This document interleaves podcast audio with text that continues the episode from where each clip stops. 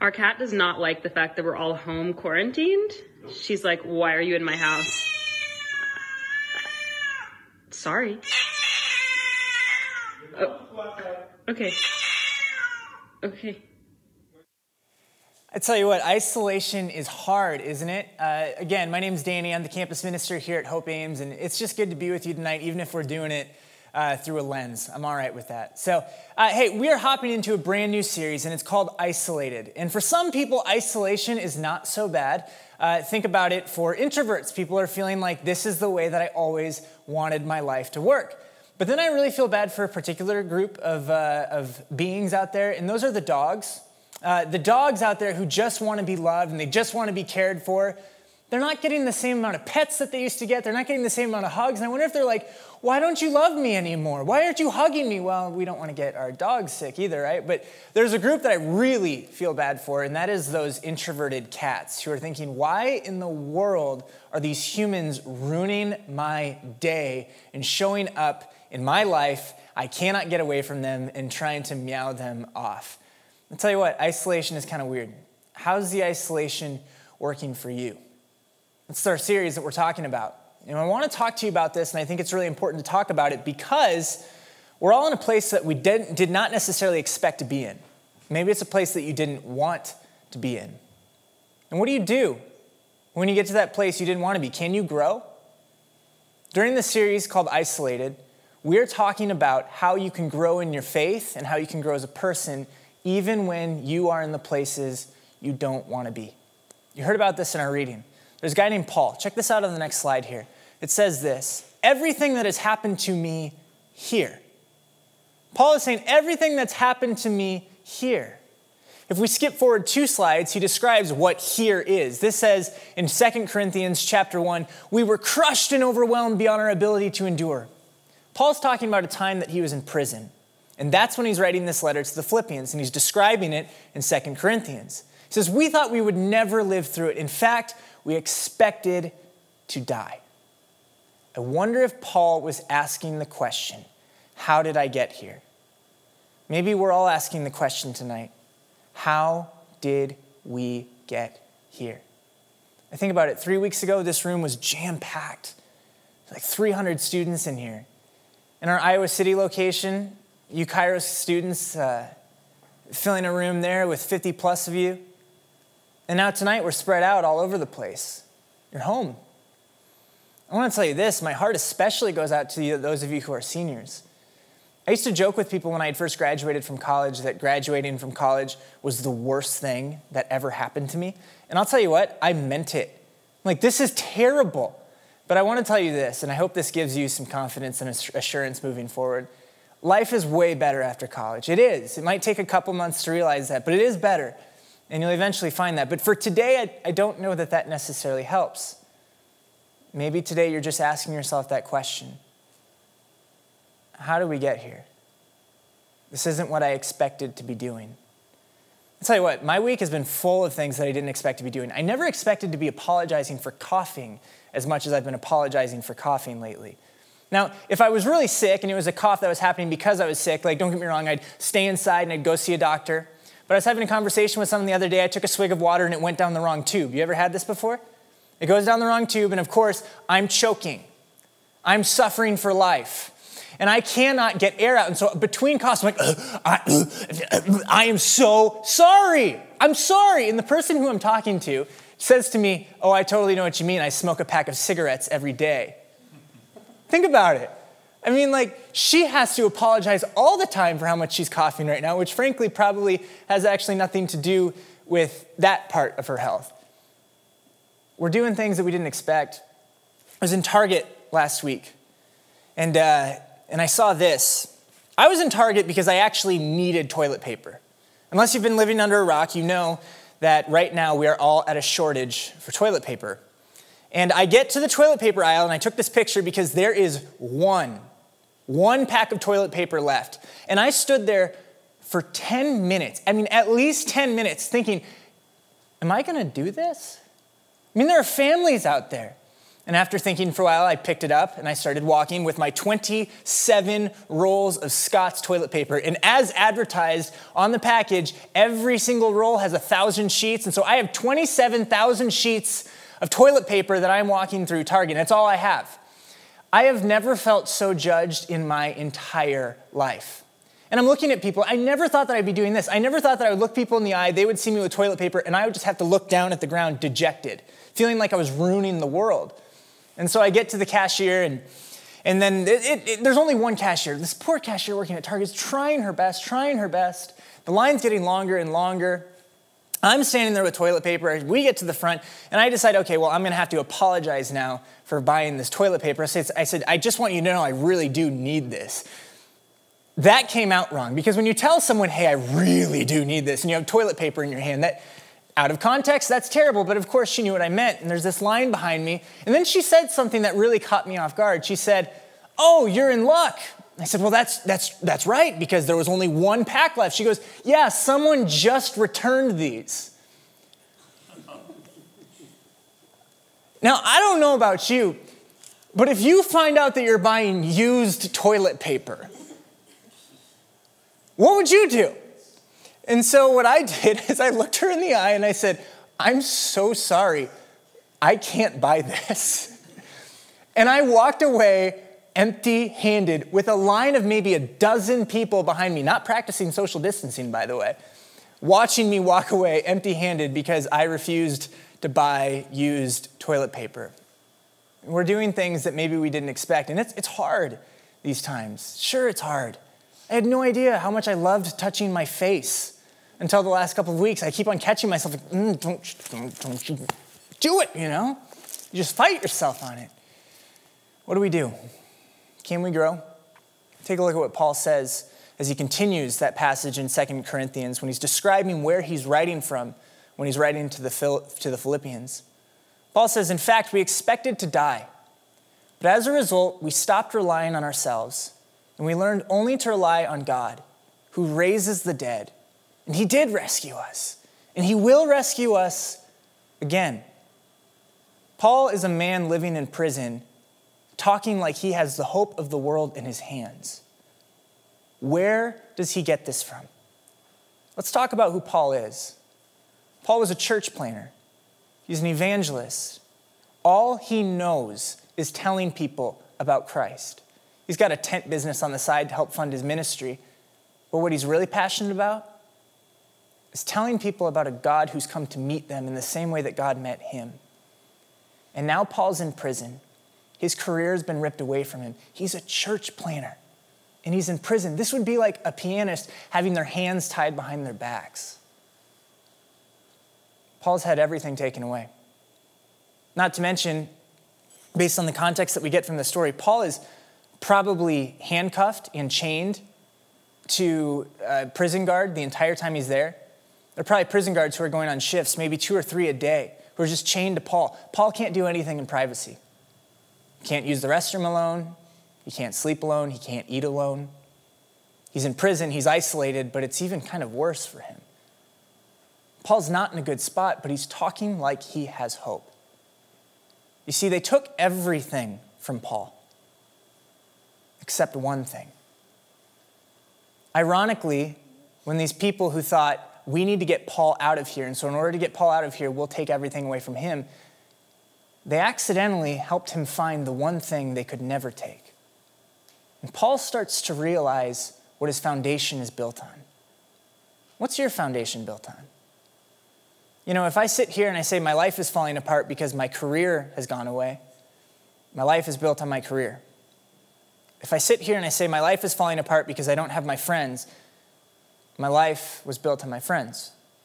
If I sit here and I say, my life is falling apart because I'm sick, my life is built on my health. And these are all things that can be taken away from us. Nothing could be done that would take God away from Paul. Paul met Christ. And once Christ got his hands on Paul, no one would take them apart from each other. No one not even two or three prison guards a day. You see, there's something beautiful about the experience that Paul had in the prison. He saw what God is really in the business of doing. God doesn't stop. In the ancient world, there was this philosophy, it was called alchemy. And um, it continued for centuries and centuries, even over a thousand years. There's this idea that if you manipulated a material enough, you could turn even a worthless material, something like lead, into gold. And so you had alchemists. And they would take worthless material and do whatever they could, try to manipulate it. And maybe sometimes they could manipulate the people around them and think, see, I really turned this into something cool. I turned it into gold. There's this belief that you could turn nothing into something of value. Paul is sitting there and he's realizing things have been turned into things of value. Things that seemed worthless have been turned into things of value. Paul says in Philippians chapter 1, he continues on, and he says, Look, I want you to know that everything that's happened to me here has helped spread the good news. He says, This whole place, all the palace guards, they know that I'm in chains because of Christ. Isn't that cool? Paul, probably the greatest evangelist in the history of the world, who's just known for going around to love people and to care for people, is chained to a prison guard all day. That poor prison guard. And he says that because of my imprisonment, most of the believers here have gained confidence and boldly speak God's message without fear. Paul realized in that moment that God is the only true alchemist. He really does turn seemingly worthless material into gold. You know, as we're going through this season that nobody saw coming, at least in this big of a way, we're seeing God still turn things into gold. I want you to know that. I've been reading stories in the news. Have you? Have you read about what is happening to the environment through this coronavirus pandemic?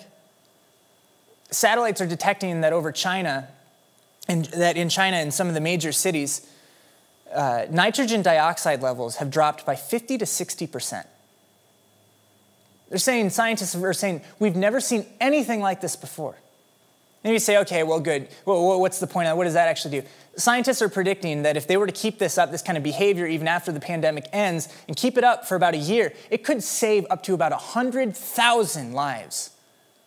People that would have died prematurely because of pollution. God's working. God is making gold out of a seemingly worthless situation.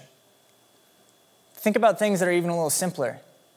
I'm getting calls every single day of someone asking, hey, is there anyone that I could grab groceries for? It's amazing. I want to tell you some things that are happening at our church right now. Back in the fall, our church felt like we were called to unveil this new mission that God was putting us on for the next 10 years. It's called 10 for 10.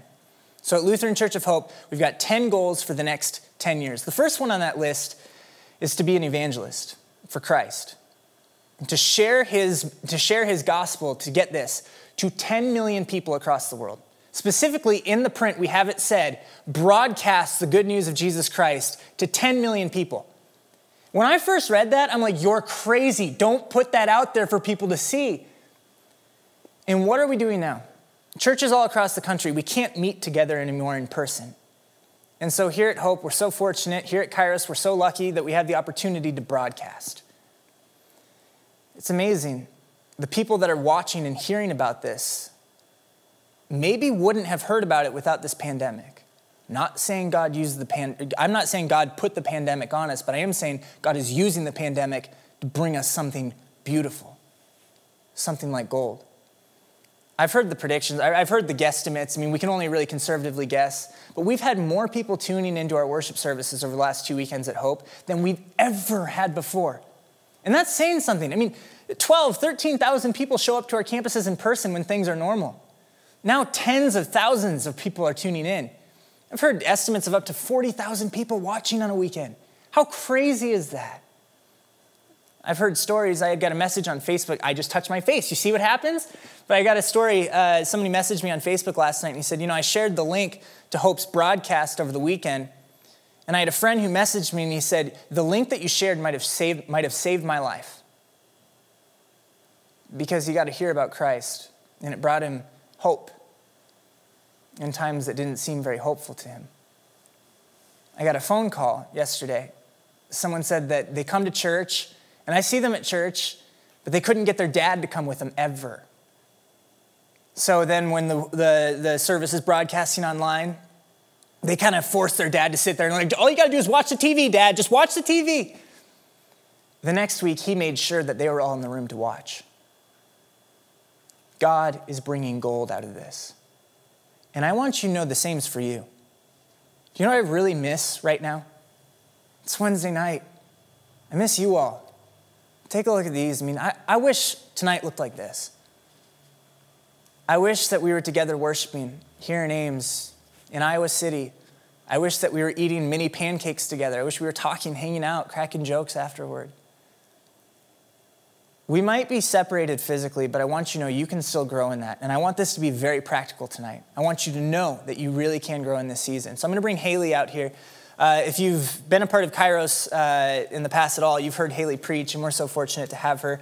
Uh, she's our pastoral intern, but that intern is the most misleading title in the world uh, because I think she does more than most pastors have ever done, ever. Um, and, and so we're so fortunate to have you. But Haley, I want you to tell our students how can they continue to grow um, in their faith in this season. Absolutely. Thanks for hyping me up, Danny, too. I appreciate that. Gotcha. Such a great friend.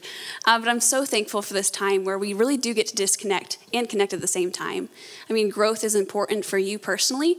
I know for me, it's an important time to kind of step away and figure out how I can have this relationship with God and what this looks like in this new time. But also, it's so important that we're able to encourage one another, that we're able to build one another up. Because right now, it can feel like your world is crumbling around you and you're just hoping to cling on to something. And so at Kairos, we feel it is so important that we connect you with, with other people who are experiencing the same things, that are hoping in the same things and can walk together in this new journey that we're experiencing as one family. And so we want to get you connected. And so one way to do that is on social media. We have links on our Instagram bio as well as our Facebook bio as well. And so if you click on that link, you can find out ways to get connected here at Kairos, even though you're at your home. The first link will actually take you to a picture um, of our YouTube channel. So you can go ahead and subscribe to our YouTube channel there. You can also click on the link and find two Bible studies that we're kicking off. They're going to be on Mondays and Thursdays from 6 to 7 p.m. So go ahead and join those. They're central time for those of you who are on different coasts, uh, but we'd love to have you click on those links and join us during those times. They'll start next week on March 30th and April 2nd. So please get involved and get connected. We would love um, to get to know you more and study the Bible together. If you've ever read the Bible or if you've never read the Bible, that's okay too. We are just want to experience this family and community with you because that's what this is all about. So go ahead. There's a ton more resources on that link, and we'd love to get you plugged in. Thank you, Haley. Wherever you are, let's give Haley a round of applause for being Haley. And right now, it's going to seem like I'm the only one doing it, but I know you're clapping wherever you are. And our crew, thank you guys. There, there's a very small crowd of us in here. Paul says, For everyone here, including the whole palace guard, knows that I am in chains because of Christ. Gold is showing up. And it kind of seems like at first glance, okay, well, Paul's happy because his circumstances are changing. It's more than that. See, there's something that happens when it's not just your base circumstances that are changing, but when you're changing. You see, God is in the business of turning things into gold, and as much as He would love to turn all of your base circumstances, circumstances into gold, I think He's much more interested in turning you into gold, into helping you see what no one could ever take from you. Think about the things that are being taken away from people in this season. I was officiating a wedding on Saturday morning, and in that picture is everyone who attended the wedding. That wasn't the plan. That's Danny and that's Alex. Danny was a part of Kairos, our first year of Kairos here in Ames. Now she uh, is a teacher down at Jordan Creek Elementary, and Alex will be joining her there as a teacher soon, too. It all sorts of plans for this wedding. You know, your typical big American wedding, it's a party. And then all this happened. They weren't where they wanted to be necessarily. And so I kind of felt bad when I was walking into the building that morning. It's just empty you know, the groom, God bless his heart, he's just going around, he's just trying to set everything up to make it as special as he possibly can. You know, there's supposed to be 100 people on each side. The beautiful thing about a wedding, I mean, it's every single person you've ever loved and every single person that has ever loved you is supposed to be in that room. So, Alex, the groom, he comes and he stands in his place six feet away from me. And that little song from Up, the marriage song, starts playing. And it's really just playing on a little iPod speaker, iPhone speaker, iPod 10 years ago. She's walking in. And it wasn't what they thought it would be. They were handling this in a way they didn't think they were going to have to. But let me tell you this I've never, I mean, never seen a groom look at a bride like I saw Alex look at Danny. They could take their wedding away from them, but they could not take their love. And let me tell you this this, this hit me pretty personal. Because a lot of you know that I'm engaged right now. I'm engaged to Abby, and we're supposed to be getting married in June, on June 27th. That's Abby and me. And like, we got engaged in December and we're just immediately planning for this wedding. So excited. It's June 27th, and right now we're like, I don't know, are we gonna have that? Are we gonna be able to share that moment with every single person that we've ever loved and every single person that's ever loved us? I mean, are we gonna have that? What are these circumstances gonna look like come June 27th? The truth is, right now, we don't know. It's just read that the Olympics are going to be postponed a year. I'm like, oh my goodness, that's after the wedding. Like, this isn't what I had planned, this isn't what I thought. But you know what's cool? The wedding is a circumstance. Everyone keeps telling me, everyone keeps telling me, and it's a cliche, but it's cliche because it's true. When you're preparing for this season, don't just prepare for a wedding, but prepare for marriage. I'm like, yeah, yeah, okay, cool, but let's make sure we got the DJ lined up. That's fine, but let's get the videographer in place. All right, how are the venues looking? And now that that circumstance is uncertain, I'm reminded of what can't go away. The wedding is a circumstance, but whether it's here as we wanted it to be or not, it doesn't change the way that I love Abby and it doesn't change the way that Abby loves me. Now, let me tell you this infinitely more, God loves you. Infinitely more than I could, God loves Abby. Infinitely more than Abby could, God loves me. That doesn't change. Paul says this, Philippians chapter 1, verse 19 For I know that as you pray for me and the Spirit of Jesus Christ helps me, this will lead to my deliverance. My deliverance. Deliverance from what? It's not necessarily the circumstances, it can't be, because Paul had just said, I think I'm gonna die. But in my suffering, Paul says, I've found the one who can never be taken. I've found the true love of my life. I've found my true foundation. He goes on and he says this, Philippians 1:21. You see, so now I'm finally realizing that living, if I continue to live, well, that's just living for Christ. But dying, that's even better. I'm like, whoa, whoa, Paul, what are you saying? Don't get me wrong, he says, but for your sakes, it's better that I continue to live. But get this Paul says, even if my suffering got as absolutely terrible as I could ever imagine that it would get, even if I really did die here, well, I'd only be face to face with the love of my existence. See, for Paul, and for you, and for me, to live as Christ, and someday when we die, that will be gain. But there's only one reason why we can say that. In John chapter 17, Jesus prayed for you.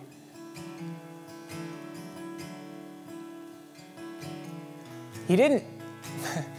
In John chapter 17, Jesus is about to be betrayed, and he knows it. And he's about, he's about to be handed over to the officials who are going to kill him, and he knows it.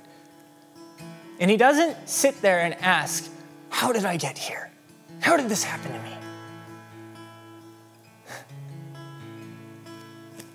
He prays for us. I give myself as a holy sacrifice for them, Jesus prays, so that they can be made holy by your truth.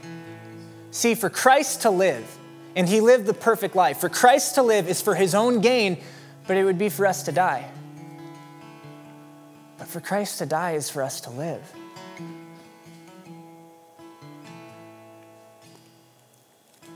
However, he got there. He went through with it to be with you and to be with me. How did we get here? I don't I don't know. But I know who's here with us. And I know who will get us through it. Trust him. Love him. Because he loves you so, so much and they will never take him away. Amen.